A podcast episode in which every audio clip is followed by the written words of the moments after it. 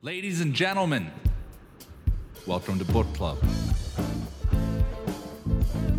First rule of Book Club is you must always talk about Book Club. Second rule of Book Club is tell everyone about Book Club. We are back for another episode of Book Club. This has got to be episode number God knows what. And today we have a guest on the show to join us in reading Keenan Gap Selling Part 2. It's Benjamin Dennehy. How's it going, Benjamin? It's very good. Thank you for having me on the show. Thank you for coming. So I think the first thing we do, as we like to with our studio guests or non studio guests, because Benjamin is joining us via video, is tell us a bit about you and what you're up to. All right. So, um, if people know me, I'm the UK's most uh, hated sales trainer. People ask me why I'm called that. I say, simple. I made it up. I mean, and no other idiot's going to try and uh, claim they're more hated. So, uh, yeah, there's no international standard or barometer by which you measure how much you hate a sales trainer. So, um, yeah, I figure as long as I keep saying it, it's mine. So, Love it. what am I up to? Working with companies, beating up shitty, crappy salespeople, pointing out that it's all their mother's fault they can't sell, and hopefully rebuilding them up and turning them into A players. It's a brutal process. Um, I feel like a psychiatrist because whenever somebody says, you know, how are they getting on, it's they're always getting better. They're never quite cured. Right. None of us are ever quite cured, are we? No, no, and particularly salespeople, We're very needy, very desperate, very emotional. Yeah, cool. And are you winning, the, getting lots of work on at the moment? I am, yeah. Um, obviously, uh, that b- video I put up earlier in the year of me making a live cold call uh, reverberated about 120,000 views, Wow. uh, and as a result of that, a lot of a lot, 90% of what comes to you is rubbish. Um, so you got to filter pretty quickly. But there have been some pretty good-sized gold nuggets in amongst the Good drop. for you. Good for you. you. Right. you. So we are on part two of Gap Selling by Keenan, We are. who is coming on the show He is. in a couple of weeks' time. Um, very much looking forward to it. How have you gotten with part two, Pricey? Uh, Ooh. I didn't really like. I, I, no, that's unfair. I, I, I would say, for my personal taste, part two is a sixty-five percent. Because, Well, without giving the game away, you've obviously read this yourself, but without giving the game away, he starts panning. He starts panning Bant, He does. and I can see his rationale behind panning Bant. But every single example he gives of a sale is a perfect Bant case study of a sale. all And I right, just sort of think to myself, come on. Oh, come on, you're just doing that to sell me a book. Okay.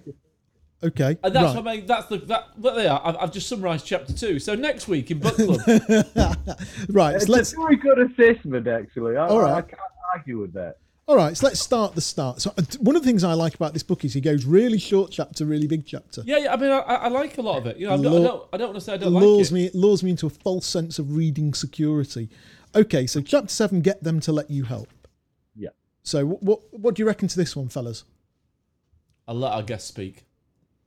Uh, I gotta be honest, I don't think there's anything in the book that hasn't been said or done before, frankly. As I read it, I thought, well, you know, most of the stuff I teach and everything I teach, I've stolen. So uh, I've never, I've never had an original thought about selling in my life. So um, it, it- a lot of it is perfectly common sense. Um, get them to let you help. I mean, that's that's that's just obvious, isn't it? Isn't that what we're in sales for? Get them to let them help. It's to identify what the pain is and whether or not they're motivated to fix it. So they have Yeah. to want to let us help them. Um, so yeah, there's nothing particularly new in the book, to be blunt. No, You're but not- but I don't think any of us really own any real IP as sales. No. co- Do you know what I mean? There's I not don't know, really we- a we- lot of we've- true intellectual property in the sales We- We've development read world. somewhere that's true IP. Well, I, I, I, I think that the Wolves was true IP. I think that uh, whatever that one we read last with the really famous person was, Timothy, Timothy O'Sullivan. Timmy O'Sullivan, his was pure IP, I thought. But anyway, the, the only bit I do like about in chapter eight is he said, bidding on RFPs is not I selling. wrote that as well. it's participating in a beauty contest. Loved that. Yeah, Yeah, me too. yeah. Me too. Completely agree. Yeah, They've I, lo- let- I loved that, and I thought really, cl- really clear. Um, from the beginning, selling starts with establishing trust and your credibility. Um, and he and he comes he comes back at the bottom of the page here. Remember, they have to believe that you are there for them, not for you. Remember, no one gives a shit about you. Concentrate on bringing them value. Even if they don't like you, they'll buy from you. So I then moved on to chapter 8, 'cause chapter 7 is not very long. And here's what I wrote. So, chapter 8, it says, Discovery, know your clients better than they know themselves. I've put, very bold, JG won't like this, Why do you think I won't like that? because you are then going to go off for about five minutes into the fact that the salespeople aren't well enough trained to get inside of their heads, the client, the heads of their clients well enough to be able to action this chapter.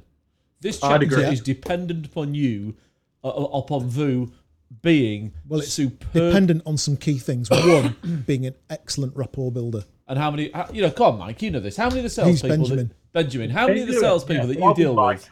Yeah, and Uh, Mike. the- How many- most uh, well, most salespeople can't build rapport. They think they're building rapport by doing cheesy conversation, but about most, fishing. yeah, they, they don't know what they're doing half the time. They they're, they're sucking up and they're quite servile and adaptive, uh, but they're not bonding or building rapport. In fact, they're probably repelling most people. Yeah. How are you? How are you? Is the opening statement that I like least in a sales call. How say that again? How are you? Good morning. Oh, how, how are are you you? today? I hate that. I, I always answer. I wa- whenever I get asked It's that, so I say, Yeah, my mum insincere. died last night. My mum died But last night. but you know, beyond that though, Jonathan, this chapter i- is a good one in terms of getting stuck into. You know, I actually thought it was a very useful chapter. But yes, you're right. I, I did like it, but I think it's, the close happens at the beginning. I like that. I thought that is that that is true. A good salesman manages to take control from the beginning, and the close starts there. So I think that's great advice. Doing it, on the other hand, that, that's much more difficult, but that's this, good. and this is the chapter in which he completely pans Bant. It is. Okay, so let's go. Let's start with a couple of different points. Point one is know your clients better than they know themselves. I, I agree, and I also agree that it is hard for some salespeople to know clients that well because, and I think Mike and I were talking about this last week. Benjamin was some sort of point you've got to get inside a customer's head, and that Yeah. therefore becomes a very skills based issue Yeah. and therefore a lot of companies aren't training that anymore because it's not as scalable. And so the art of getting inside a customer's head isn't as widely promoted as it used to be. No. Um, companies don't want it. You know, if I look at a couple of the vendors we're buying software off at the moment for the business, those client, those organisations, they don't want salesmen that get inside my head. They want process, repeatable demo, trial, let me sign up month on month. Customer success come back to me and make sure I'm using the software happily. And before I know it, I've been with them two years. Yeah. Intellectual churn, I call it. That Yeah. They keep it intellectual, non emotional, and they're scared to ask questions to get under the skin because that means you yourself have to uh, go vulnerable a bit. And, and salespeople aren't like that. They're tough guys. They're not. Yeah, and also as, to get truly inside a customer's head, sometimes you got to ask things the customers isn't gonna, the customer isn't going to like. You know, uh, I was taught. I remember Yeah. once when I And when you're probably considered like that, you are. sorry, I missed what you said then, Benjamin. I said, and considering a salesperson's primary function in their head is to be liked, it's very tough to ask those questions. Yeah, absolutely, absolutely. I remember doing spin selling training, and the trainer at the time saying, at some point you got to ask something that's going to make the customer feel pain and feel uncomfortable, and you've got to be comfortable with the customer being uncomfortable. I agree. And what do you think of him panning Bant in the way that he does? Oh, I just wrote a big in capital letters. Really? Bant is bunk, he says here. Now, I think there's a bit of context to be had here because Well, he what says he's quite a not lot of saying is, outlandish things to get you to get you going. and That's what his he's not style, isn't saying, it? and he's put here on page 73, I'm not saying you shouldn't qualify your prospect. Yeah. Uh, so let's be, not be unfair to the fella. It, that's that's unfair. Um, But you should not have to slag off your competition. It never helps. No, and and so what he's saying is, and and what I am concerned about is, and I've written elsewhere in the chapter. At some point, you go ask somebody. Yeah, it's great. I've got a need. Yeah, it's great. You're going to work with me to to to, to solve the problem. Great. You got any money to solve the problem? But Keenan's not keen on you asking money, and nor was Tim Sullivan either. Actually, my, my, there's two questions I, I wanted to ask as an addendum to some of these questions here, which was uh, one, have you got any money with which to solve problem? And two, if I can demonstrate to you I can solve the problem, can you put me in front of somebody else who's going to be also part of making sure that we buy it? yeah, yeah. I mean, And there's none of that. And that that was my concern was I, I'd be nervous that, uh, and I'm sure as we always find with every author Benjamin that comes on the show, they come on and they give a context that we didn't quite pick up on in the book. And I- I'm sure when we when we get Keenan on the show, and I can't wait for it really, he's going to give me a bit of context here that says, "Well, yeah, I get that," and actually, this is what I meant. I don't think there's a hard and fast rule when it comes to getting budget up front. It depends. I mean, I tell people up front, uh, there are three reasons you're probably not going to work with me. And I say, one is I'm bloody expensive. And if we're going to do this, you're going to be looking at investing X amount. Now, let's pretend we can work together. Is that going to be a reason we can't move forwards? I want to find out early. I don't want to waste two hours with somebody who says, I love it. I can't wait to get it, but I'll never pay for it. Yeah, Something wrong absolutely. with that. That's a nice qualificatory pre-close. That Oh, of course. I'm very good. I like it. That. Cool. Okay. But then as we move through this chapter, It gets better and better and Ah, better and better. man, page seventy-seven, page seventy-six, and that for those of people who are listening to it, basically he's got this table, and everybody knows I love a good table. Of of uh, and he talks about the close rates and and and the impact to an organisation and and Yeah. about um sort of magnifying the pain. And I just think there's some excellent stuff in this chapter. We asks a re- he makes a really good point here, page seventy four, where he's he- he's got, go using a bit of statistical stuff, um, where he talks about the number of questions you ask early in the sales cycle increases your chance of making the deal. Yeah. Well, as I said, credibility comes from the questions you ask, not the answers you give. Agreed. I do agree completely with that. agree. Yes, yes, you're 100 percent right about that, Benjamin. Yeah, Yeah. without the smartest person in a, in a in a in a conference seminar is not the one on the stage, but it's the one that asks that question. You go, "Ooh, that was that was good." Yeah, absolutely. And I, I really like his, his simple process here of this table thing, Yeah, That's what I was referring to. I think impact it's to great organisation that- and what I know about the problem. I think yeah. Every, every salesperson should know this going in. What it is that they fix, what the impact is likely to be on an organisation that has it, and uh, the questions I need to ask to get them to say, "Yes, I have that." I mean, Yeah. it's, it's so logical. It's it's it's a salesman could do it. It's Yeah. that logic. that simple for uh, even a salesman could manage it absolutely and it, it, it's i really like it uh, wh- i think he's the first real book that we've read where he's somebody's got into actually questioning asking good questions I agree. Yes, I would agree with uh, that. we haven't been through one yet where somebody's gone into the practicality of questioning i'd still like to see somebody write one that's a bit deeper Yes, I agree with that as well. yeah absolutely Oh. so Most- um, you know so he's, here you go banish open-ended answers Oh, I was just on that page. I think he makes a very good point in this. I Yeah. thought a good point, very well made. go on expand on just expand on what what he's saying here and what he means So, so, so he he's saying here is, and he actually refers to sales training as it happens, Benjamin. Oh, great. Yeah, yeah, yeah. He, he says open-ended answers are, uns- uh, uh, are unacceptable. Now I'm gonna paraphrase, so I don't have to read the whole the whole thing basically. but he goes to his prospect. Listen, prospect, what happens if you don't do this? The prospect goes, "Oh, we lose some money." What Keenan would say is, "Some is not a good enough answer." no Keenan would want to know how much money do you want to lose? That's your phone, Jonathan. schoolboy error has left his phone on It's some before ridiculous, recording. ridic- some ridiculous with childish acdc ringtone. thunderstruck as the as, as their But, ring Keen, said. but Keenan's point is, he said, you know, an open-ended answer with the word "some" or something that is a bad answer. He wants a It is. definite answer, and he's right about that. Yeah, it's- wishy vague. Wishy washy and vague.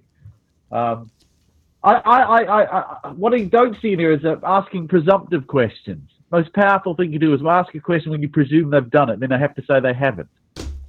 Go Yeah. on, what do go you on mean? could you expand on that please they both said in So, story. Oh, okay, so I'll give you an example. So you so you know they're um, already with a software company, and you said so when you went to your software company and you asked them if they were able to do the flippers, floppers, and the flappers, what did they say? And they go, ah, we've not actually asked them. Sorry, my fault. When they came to you and told you they could do this for you, why did you reject it?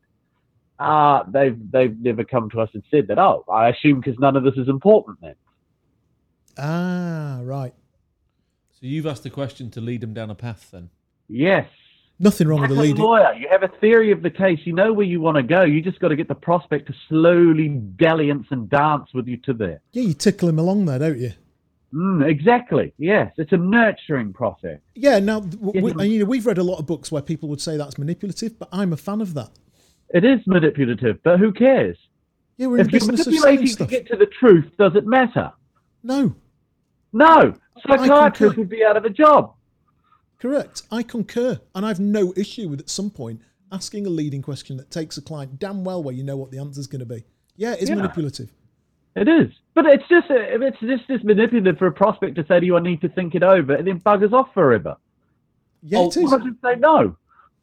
Yeah, I can see Right, your point. fair point.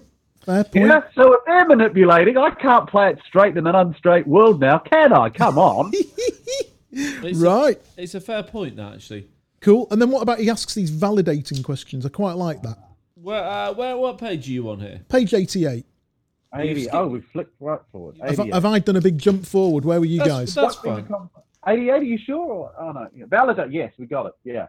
Yeah, technical problems, business problems. What we've got here in reality is we're rehashing spin selling a little bit here, aren't we? Yes. With which there's nothing wrong, No. actually. And we're, we're, we he's just taken us down a spin route uh, in a very nice way. I really like the does the prospect have a problem you can fix? Does the pros- prospect agree they have a problem? Does this prospect want to fix the problem? Will the prospect go on a journey with you to fix the problem?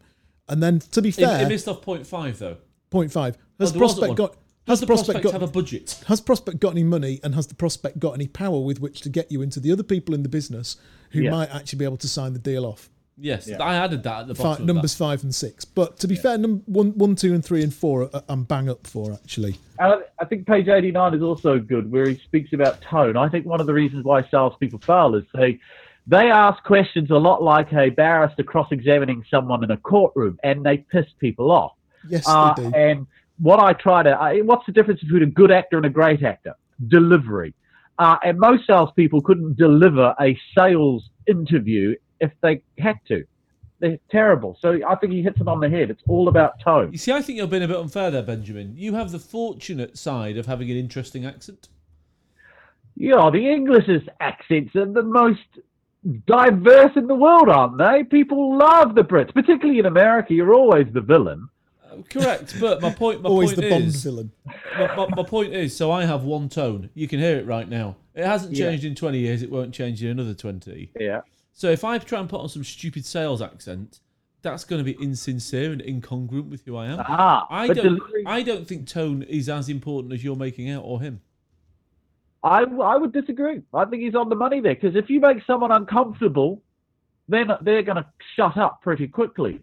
And if your tone makes them feel uncomfortable, you, you, you're going to lose. Do you think? You your, have to do you give- think your tone makes them feel uncomfortable, or the way in which, or the language that you use? I think it's the language that you use. guys i don't think it's either What do you think No. it is? I, I actually think it's about personal belief in the question you're asking and certainty and congruence Well, that's my point. I like congruence. So- I think if you put it on the sales, so often we get a lot. You and I both meet people where they're not naturally congruent as salespeople, yet they're asking a question that a trainer's told them is a useful style or type of question, but they themselves internally aren't 100% comfortable with the question. The tone, therefore, of that question comes out badly because they don't believe in asking the question necessarily, and therefore it comes out wet or badly, and the client senses the incongruence and then bites them like a dog. okay, I don't disagree with that. Does that make sense? Yeah. What did you make of the CRM challenge at the end of the uh, chapter? Oh, Well, I think that's useful, but it's not useful for me because you know that I'm an absolute obsessive memomaniac. You, what you don't fill the CRM system in though? Give over. I'm Your make CRM is outrageous amounts of notes. Mine is bugger all, actually. Uh, Really? I, I find CRM is an excuse to procrastinate. I mean, they fill it up with Ooh. with voicemail, left message, not interested. I mean, it's a pile of crap. then they spend 10 minutes in between calls as they have to reread their notes before they make another dial. I, I- I think a spreadsheet is all you need with a name and a number and a company. Wow. That's a very bold statement. I don't think Salesforce will be phoning you. No, no, they won't be. Yeah. And uh, it's true. They- I, I, I work with salespeople all the time. You go, okay, guys, let's do some prospecting. You can count. You start looking at your clock. It's about five minutes before the first phone's picked up. because they're messing about with the CRM Messing system. about on the CEO. I can't call him. I only called him through. Oh no, he said. Oh, and it's for God. Just pick up the phone. But just summarising chapter eight, that is a big chapter, well worth reading. I don't like is. how he pans Bant because I think he's wrong about that. But I do think the other parts of that chapter are good and well worth reading. And, to be, The only and, good and reason to- I was going to say the only good reason to pan bant is just one thing. Everybody knows it. So Yeah, if you it's to, follow it's to it- provoke a re, it's to provoke a response. Yeah, and, and people know you're doing it. They, I mean, prospects read the same books as we do, so you know they're not stupid. But I think it's it's it's not unfair. And you know, you say prospects know you're doing it, but Yeah. and remember, you, Mike and I live in a world where we sell to salespeople, so Yeah. it uh, we we get away with a lot of stuff that you wouldn't get away with in other markets. Because like I went to an appointment in London a couple of weeks ago. And I've uh, and I've got ten minutes into the meeting, and I've said, "Listen, I'm just nervous here. Have you got money for this project or not?" And he he went, "Well, I'm glad you asked. Yes, I have." I went, "Could you just expand where it's coming from, please?" and I can be that honest with him. I think in a lot of other commercial environments, it's not as easy. It is. You just got to have the courage to ask a question because all they can say is "get out." Yeah. Yeah, At which point, you, at which point, you've got an hour life of your back, that- uh, an hour back of your life that you didn't have. exactly. I mean, I always challenge people on money. Yeah. It's What's the, one point in getting conversation I involved in a don't- Yeah, project? but you also sell to salespeople, though, Benjamin. No, I sell to managing directors who have shitty salespeople. Uh. So chapter nine is introducing the gap.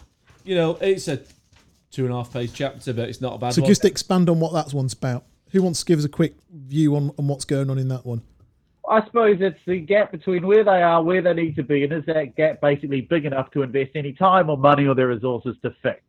I think that's it in a nutshell. that's I it in a think nutshell. About as that's- long as and it was that's- about as long as the chapter. To be fair, he keeps it pretty. He keeps it pretty sharp. And then chapter ten: Know your customers why. Do you know? Oh, go on. I, you- you're going to say something interesting about this, Benjamin. I, I always write my notes underneath the chapter's title on, on yeah, immediately once I've read the chapter, and I put on this. Okay, chapter didn't take many notes. but you're going to tell me the opposite, aren't you? I think. No, um, you have to know what's motivating your prospect to do whatever it is, and it's often not a business reason. Um, so I thought understanding the why. That's the key thing I say to people. We're not going to do business today unless I know why you need to do this. Why now? Why not last year? Why not in six months? What is it about today that makes you willing and able to spend and invest money to fix this? And until I know that, I ain't going any further. It's really important because they'll wriggle out otherwise if you don't get that. Yeah, if the the real pain. You know, Yeah. in Miller Hyman they call it the win and the result, don't they? They do. It's the win and the result. He's calling it the why. And I loved his example here. I thought it was a really nice analogy of the guy off to meet the president and he's got a flat tire. I didn't like it. Do you know Why? Because because what is what is that example? It's a perfect bant example. It's Yeah, an uh, absolute yeah, okay. bant to the core. Yeah, He's got budget. He's got the need. The timing's great. 'cause He's on the way to meet the president, and there's one decision maker. yeah, And the okay. whole premise of his gap selling is So it he's doesn't fit pre that. it's pre banted, isn't it? The fella's wealthy, he's bant. successful, he's got a grand to spend on on a on a lift into town. He sounds like the perfect prospect. No, but I thought, he does. but the what Would he's it be alluding better if he got him to phone up his friend to borrow his credit card? Yeah. then, then it would have been a bit more of a challenge. But yeah, when you got someone in pain who needs a solution now, I mean, it's not And bloody he's hard got, to and he's solve got the it. money. Yeah. But what his point is, he's saying, i- in an almost Nietzschean manner, if you give a man a big enough why, he'll find anyhow. And if you give a man a big enough why, he'll find a pretty much any amount of money. Yes, I get his point. I mean, he makes his point with the headache tablet, doesn't he? Yeah, That you pay five dollars for a headache tablet or a quarter of a million pound if it's brain cancer. yeah, Is sort of absolutely. what he says in the and book. it's- so what he's trying to illustrate to his readers are, and to his students and his and his course delegates is, if you find a big enough why, it's amazing what you can do with budgets. And that's what he's going to say about the gap, isn't it? He's going to say, keep digging until the gap's big enough, Yeah. Yeah. If, and if and- basically. and and the difference between that basic oh well we need to fix the CRM system versus well why why And I do why, like why, that why? idea. I do think that's a good idea. He's just saying, ke- excuse me, keep asking questions, questions, questions until you've elicited enough pain and then they'll buy stuff from you. Yeah. Well, Which is a good- If you follow the Sandler methodology, which I spent years doing, I don't like Sandler. the same thing. Personal it emotional isn't. reason will drive. It is. It's the same thing. Sandler, the thing with the submarine, Yeah. The pain compartment. the pain compartment's Exactly not the like same. this at all. The pain compartment is nowhere near as advanced as gap selling. No, they're they're almost identical. Well, I've only read it once actually, so I might, uh, I might, I might, I might, I might, I might buy down to your superior knowledge of it. But we No, can have I- an I argument about Sandler at another time. They can, but I, I- no, I it- made a note about finding the why Go on. I find a lot. I- I think, and th- and in my own experience, after many years now in the game, I noticed a while ago that it's easy to get tired and stop really listening and caring about the why because you've heard so many why stories And that's very fair. Yes. and you get so used to knowing, you know, for example, you interview a candidate and you've heard every single conceivable why story, and you're a bit like, oh, here we go again. Or you're in, if you're selling software, and I don't know, let's say you've sold ERP software for 20 years, you've heard every single reason why somebody's going to do that project before you've ever asked it. And I think one of the biggest challenges is not actually s- coaching people to ask why. It's getting people to not think that they know what the why is before they walk in and to be truly curious as to what the You're why talking a is. bit about burnout though, there, aren't you? It's a bit about burnout, but there's more to it than that. Because I think even in a couple of years in, you you can very quickly become inured to those whys, and Well- uh, and actually, what often people talk about is that situate what, what what Timothy O'Sullivan talked about was situational fluency, was it? Yeah, yeah, yeah. and the more situationally fluent you become, the more assumptive you can become about the why, and the more then you can become weak at actually getting to the real nub of pain because you kind of know all your shit. Go on, Benjamin.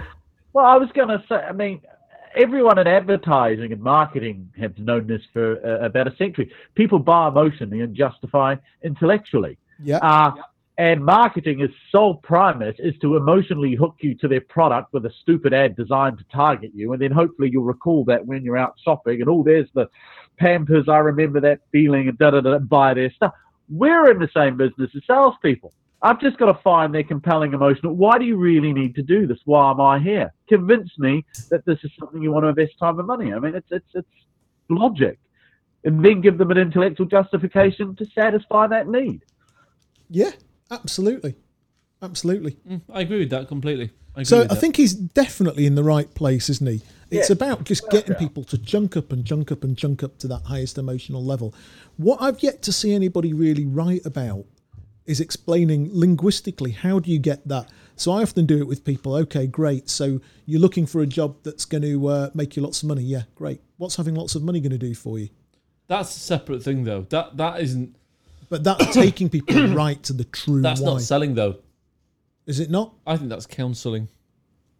We are counsellors as salespeople, though. Well, we- this is what this is a separate subject actually, Benjamin. But I think that some of the books, you know, this is a good example of it. This book is designed at the very most elite of the sales force You think this Yeah. book? because you'd have to have a superb armory of knowledge to put this into practice. what makes you say that? Go on, Because I expand on that. think if you want to dig truly to somebody's, uh, you know, deepest needs, you've got to at some point have been trained very, And very there has to well. be some accomplishment Yeah, and I, think I- then if you want to modulate your voice, that's another separate string to your bow. Then if you want to build rapport with somebody, well, rapport is different to asking questions actually. so doubt. rapport is another massive string to your bow. And actually, you know, I I think that these some of these books, are, tr- you know, you really need to have an absolutely perfect sales animal that has got the experience, ability, intellect, whatever, to do all of that. There's stuff. a lot of one irons in this kit bag. In, in, in There's this a golf- lot of good shots in it. There's a lot of one irons in the golf now, bag, now what? and we hap- all know how you've got to swing a club to now hit a what one somebody might do one day, and I don't think they will, because I don't think it's uh, fashionable enough. Is one day somebody might produce a book that's called "Reinventing the IBM Feature Advantage Benefit Machine," and they might just make some brilliant pitching maniac that anyone can pick up without. Do you know what I think though, Benjamin? That's called AI. I tell you what, most salespeople could be replaced with AI because it's unemotional. And if it can stay out of its own way and just ask better questions, which it will do and learn from its mistakes, Yeah, it I will. reckon 80% of salespeople can be removed. The reason they screw up is they're so emotionally attached to the outcome and they're incapable of asking the types of questions you say for fear of not winning or fear of upsetting. It's so Uh, true.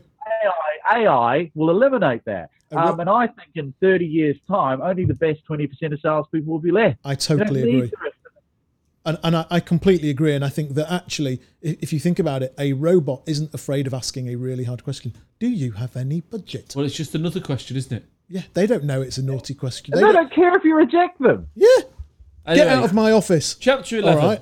No, it's not that relevant really to me this chapter, but I did really like it. Did you? Yeah, I did. I thought to myself, I've got a new salesperson who's first time out on the road. They're 25. they turn around and say, right, how am I going to do a demo? I'd say read chapter 11 of that book. Yes. Ch- thi- This chapter did make me think, given that you and I are on a procurement cycle for some kit at the moment, it did make me think about some of the demos I've had done Well, I bet recently. they weren't like this, were and they? then it made me think about my own procurement Yeah. based on how some of those people have presented to me. And there was one in particular where the guy turned up, started off by insisting upon giving me a big presentation about his company that I really didn't give two shits about. Um, I then had to interject, feel like I was being rude by saying, Look, mate, I'm really sorry, but I'm very short of time today. Can you just start talking to me about the product?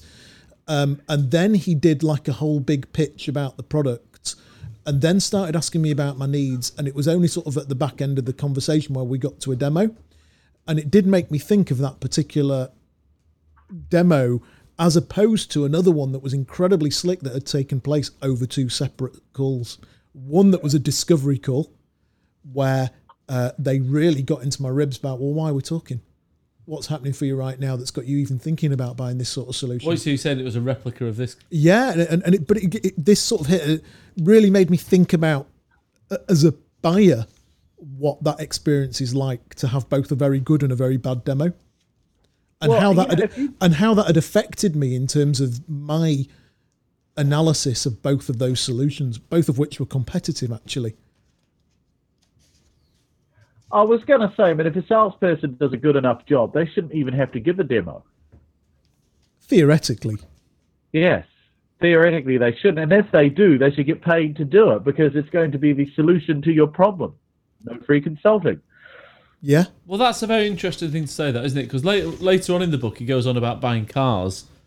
that might be this chapter actually, and he said, "No one ever buys a car without having a test drive." I never ever have a test drive. No. I have no interest in the slightest about test driving a car. I've bought a car before without test driving it. I I never have a bought one test drive. without test What's the driving point? it. No. You don't buy it for the drive. You buy it for what it looks like and how it makes you feel when you think you're going to be in it. It's got I, I bugger don't, all I to don't- do. I don't even buy it for that. I buy it for how economically priced it is in terms of me being a skinflint from Yorkshire. But, but you are a price-led buyer. I am, yes. Yeah. I want to know the Delivery- price straight up. How, Straight up. Yeah, that's you. Whereas I'm an emotive buyer. I, I'm all about what everybody thinks of me because I'm vain and pathetic. I bought one to make up for my small penis. I was trying to say that, Benjamin. I just didn't. Just didn't. All right. Well, you can edit that bit out then, unless Yeah. you're live. No, it's not getting edited.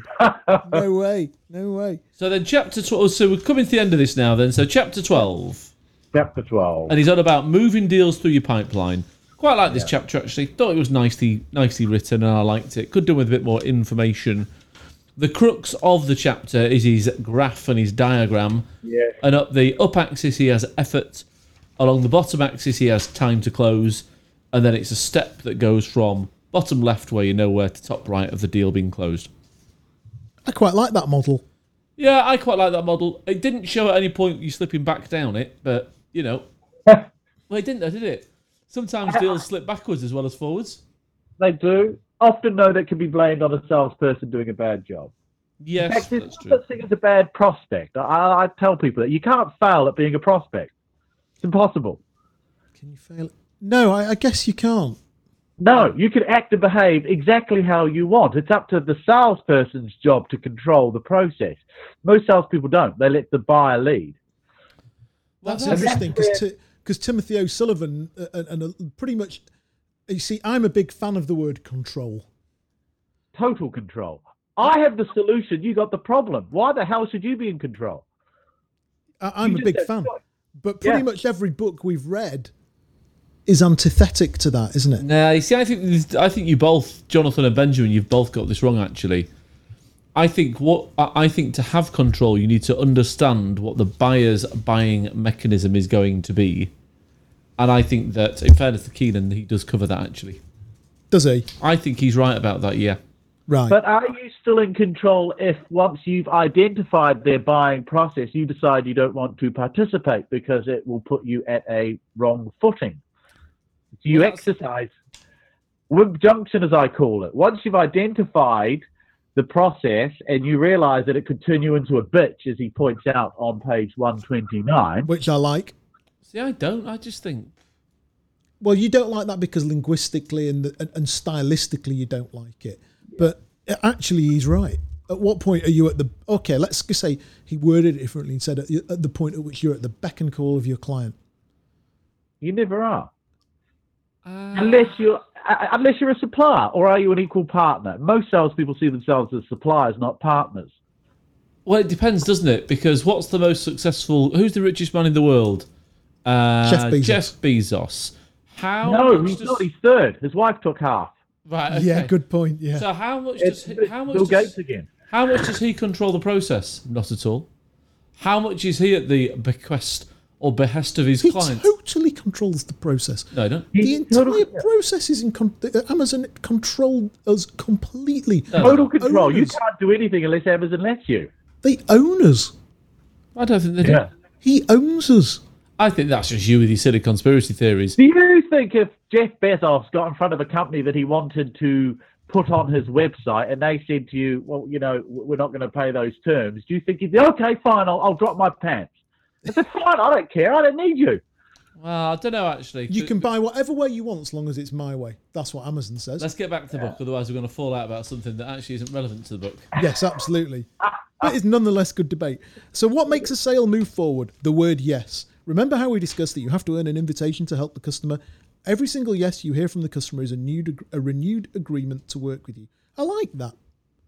I I, agree. prefer, I don't. I, I'm the opposite. I think Go on. no is better.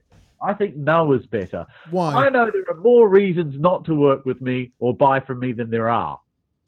So I'd rather go through all the reasons why we're never going to work together. And once they've said no to all of those, what's left is yes. It's a lot easier. Let me come. I'm going to digest that. digest it. So, for instance, when I meet someone, one of the first things I'll say to an MD is, Well, I'm the nuclear option. So, I wouldn't use me unless you have to. So, why don't we go through all the alternatives? One, why don't you just hire better salespeople? Fire the lot and get some new ones. And then they argue with you why they won't do that. Fine. Why don't you outsource your marketing or, or your telesales? Outsource it. No, we don't want to do that. Hire someone with a little black book. We don't want to do that. "Ah, well, I don't know what's left. Well, we need training. Well, yeah, but they're not going to do it, are they? No, they will. Convince me they're going to commit. It's a lot easier. I like your style actually of taking it Yeah. away there. I don't think it would work for everybody, but I do like that. And, and I think, and that comes back to that kind of style. A, it takes courage, and B, it takes accomplishment. Is the word I would use. You, you, you it it takes that self belief Yes. and comfort in one's own skin. My mindset when I walk into any sales meeting is, is they should be bloody grateful I'm here because if they have problems, I can. This is the best day of their life. But that's, that's part of that's your brand, though, isn't it? Well, I had to get there though. I, I couldn't just stick on the hat and behave like that. I wish I could. It would have been a lot easier. Yeah. I like his favourite words. I'm confused. You said Really good that.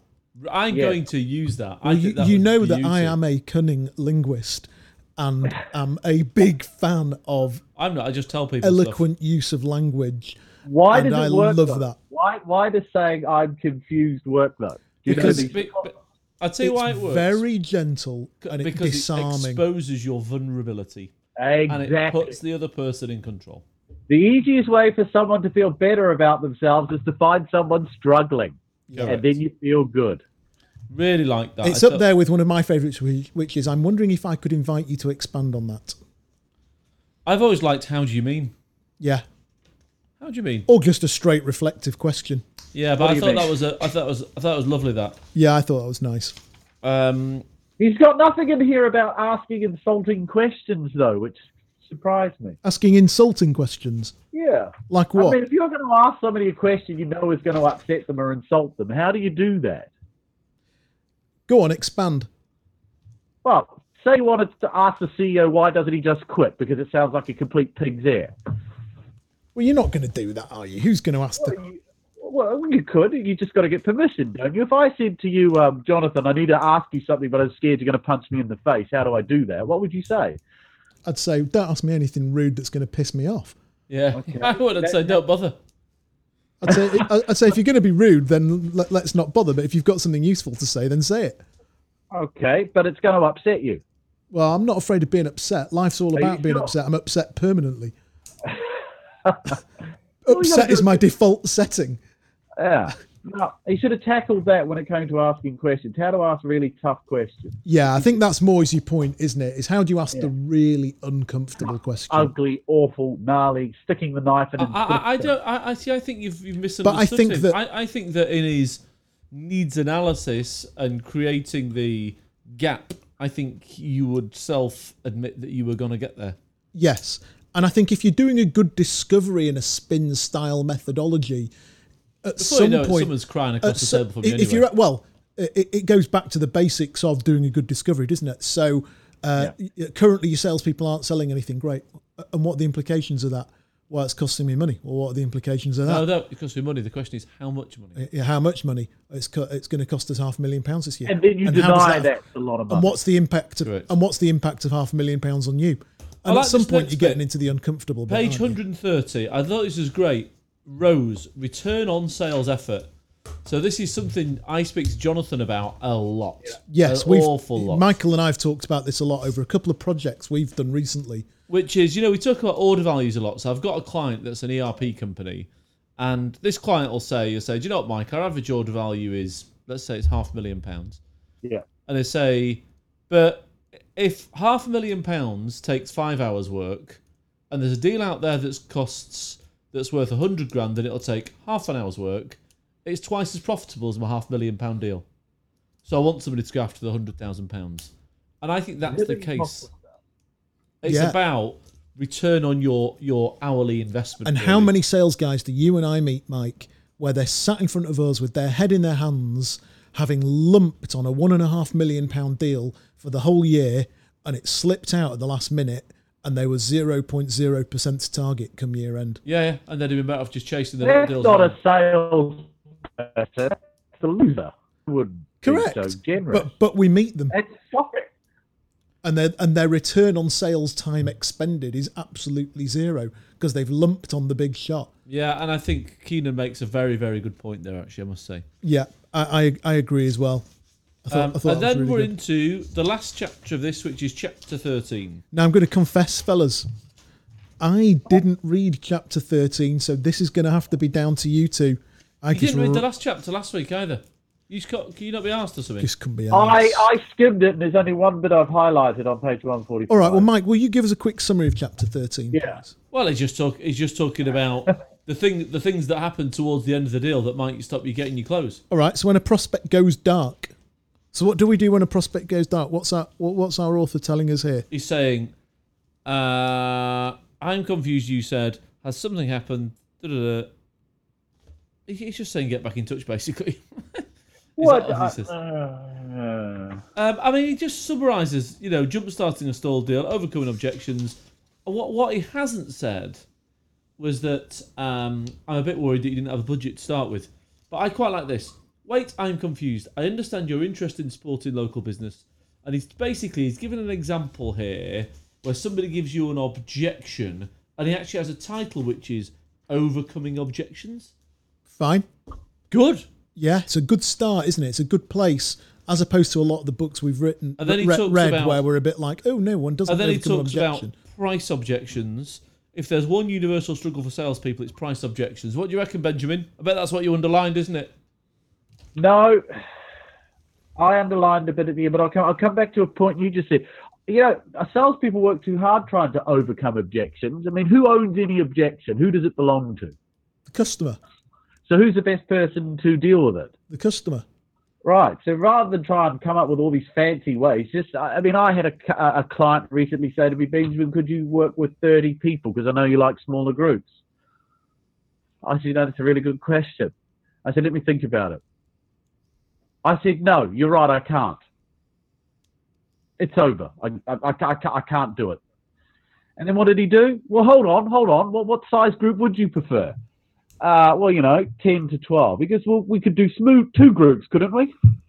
So he overcame the objection himself. He overcame it himself. It's a lot easier to get them to deal with it because once they've fixed it, they can't argue with it either, can they? No, and if you've done your discovery and under, there is an argument that says if you've done your discovery well enough, if you've discovered enough pain well enough and presented your solution shouldn't be coming direct, directly in relation to the pain, then the customer will probably find his way round some of the objections himself, Without doubt.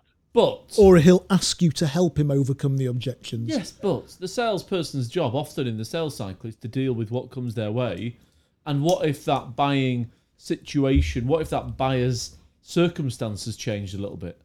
Let's get it right. How many objections arose the day after Brexit?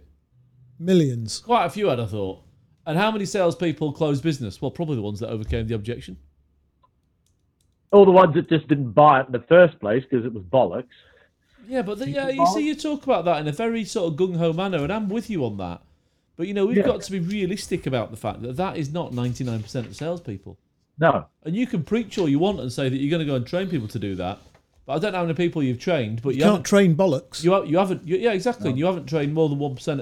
You know, uh, uh, more than and 99% of if it's the. if it's one thing I've learned is You can't change the man very much. No, so, so something I've experienced, Benjamin, just talking about development of salespeople themselves, particularly in terms of courage, nuts, whatever vernacular we want to use, you'll only ever get, I think, plus or minus about five percent behavioural shift.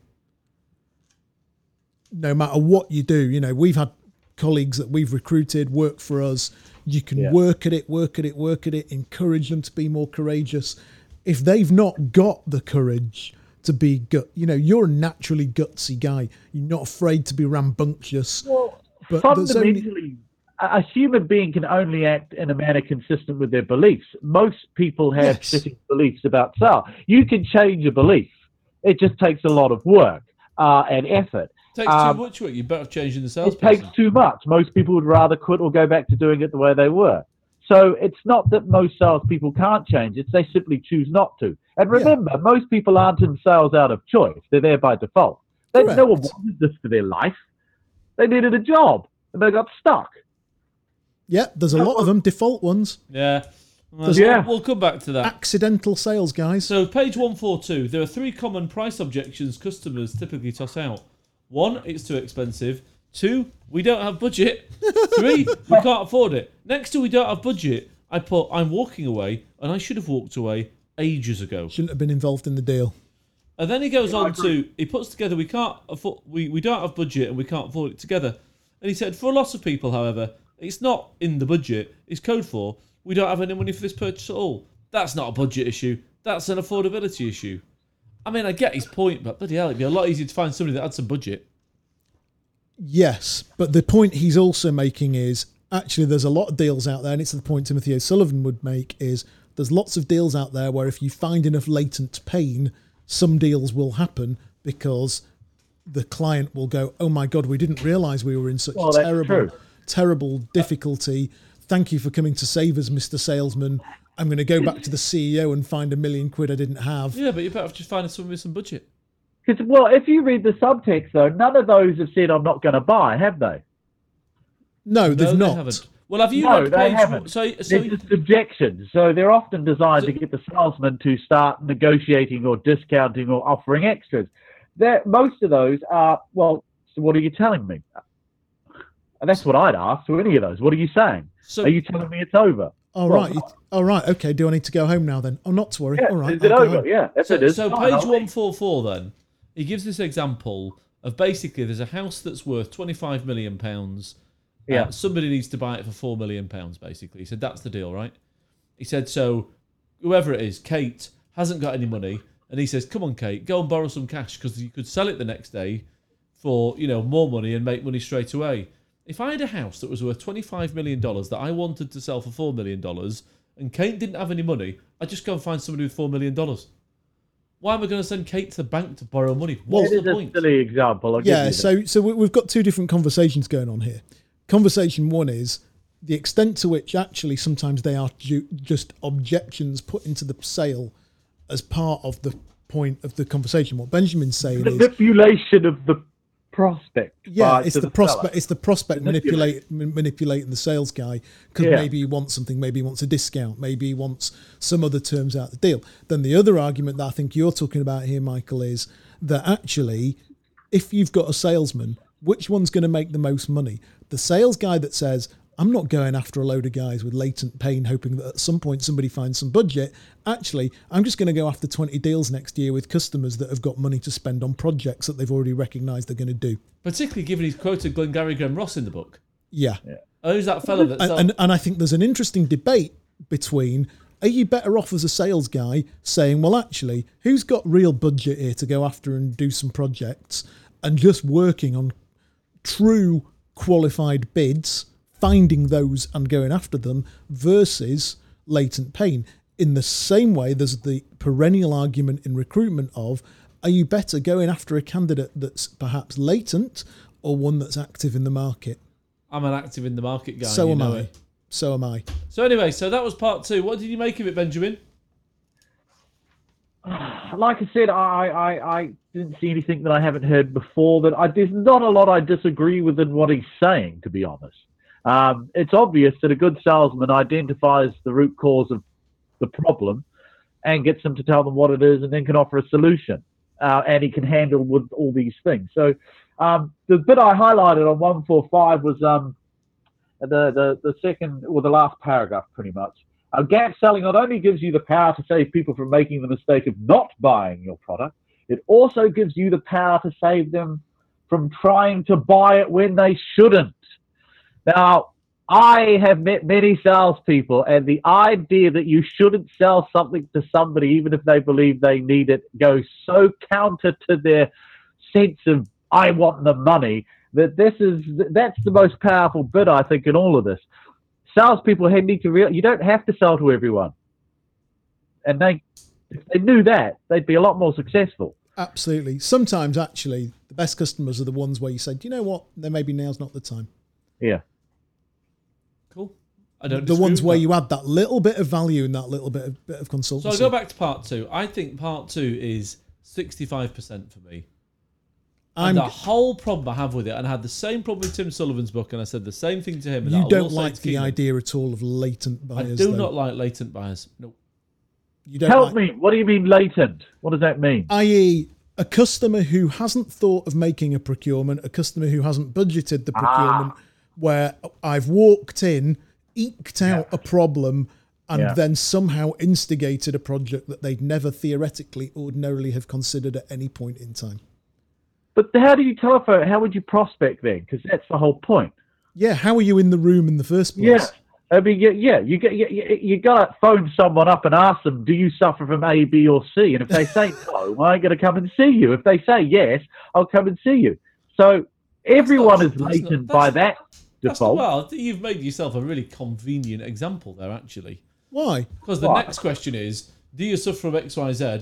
Yes. Yeah. Have you thought about fixing it? No. Right, I'm not coming. Have you thought about fixing it? Yes. Right, I'm going to come and see you. Or uh, would you consider? Th- well, there's degrees, isn't there? Yeah. But were they thinking of it until you called? And the answer is probably no. Well, I'm not going So then. it'd be latent. Well, I'm not going then. I'm going to go and find somebody who is thinking about fixing it. You know, sales training. I mean, let's get it right. I've never sold sales training, so I'm going to give an example that is convenient to myself at this point. Go for it. You know, there's no doubt about that. But I guarantee, I 100% guarantee that Yeah. if you phone any MD of Yeah. any business who's Yeah. got five or more salespeople, some of those salespeople will be behind target. Without doubt. They all have Almost latent pain. certainly, yeah. So why Almost don't you get an certain. appointment with every single one you phone? Because as you say, some people are, don't feel it. It's not a big enough problem to fix. And it, because it's not a big enough problem to fix, what haven't they put aside for it? Money. Well A budget. So that's why you don't go and see them. well actually, if we maybe. just followed your thro- your th- your process of Yeah. well, they've all got latent pain, you'd go and see everyone you phoned. If they said yes, I would, because at the end of the day, as is pointed out in the book that you've said, someone who's in enough pain will find a way to fix it. Yes, and that's, That's the the, debate. job of a salesman. Is I don't create pain; I simply find it. I'm like a doctor. Yeah. And when you come to me, I start in question, well, I haven't thought of that. No, I've not done that. Well, I do have that. I take some x rays and say, good grief, looks Yeah. a lot worse than what we originally Correct. thought.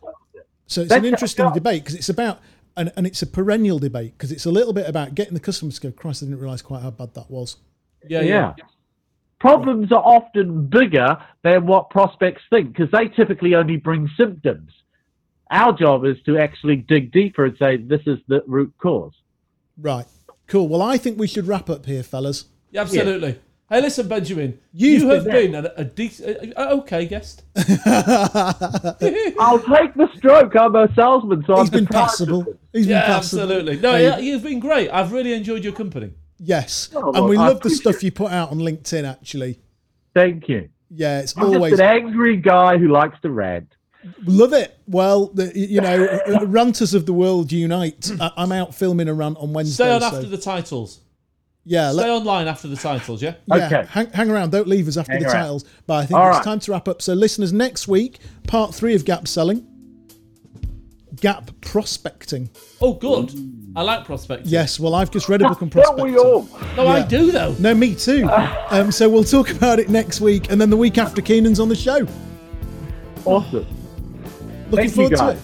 Thank Nice to you. see you, Great to Benjamin. see you, Benjamin. Thank you for having me.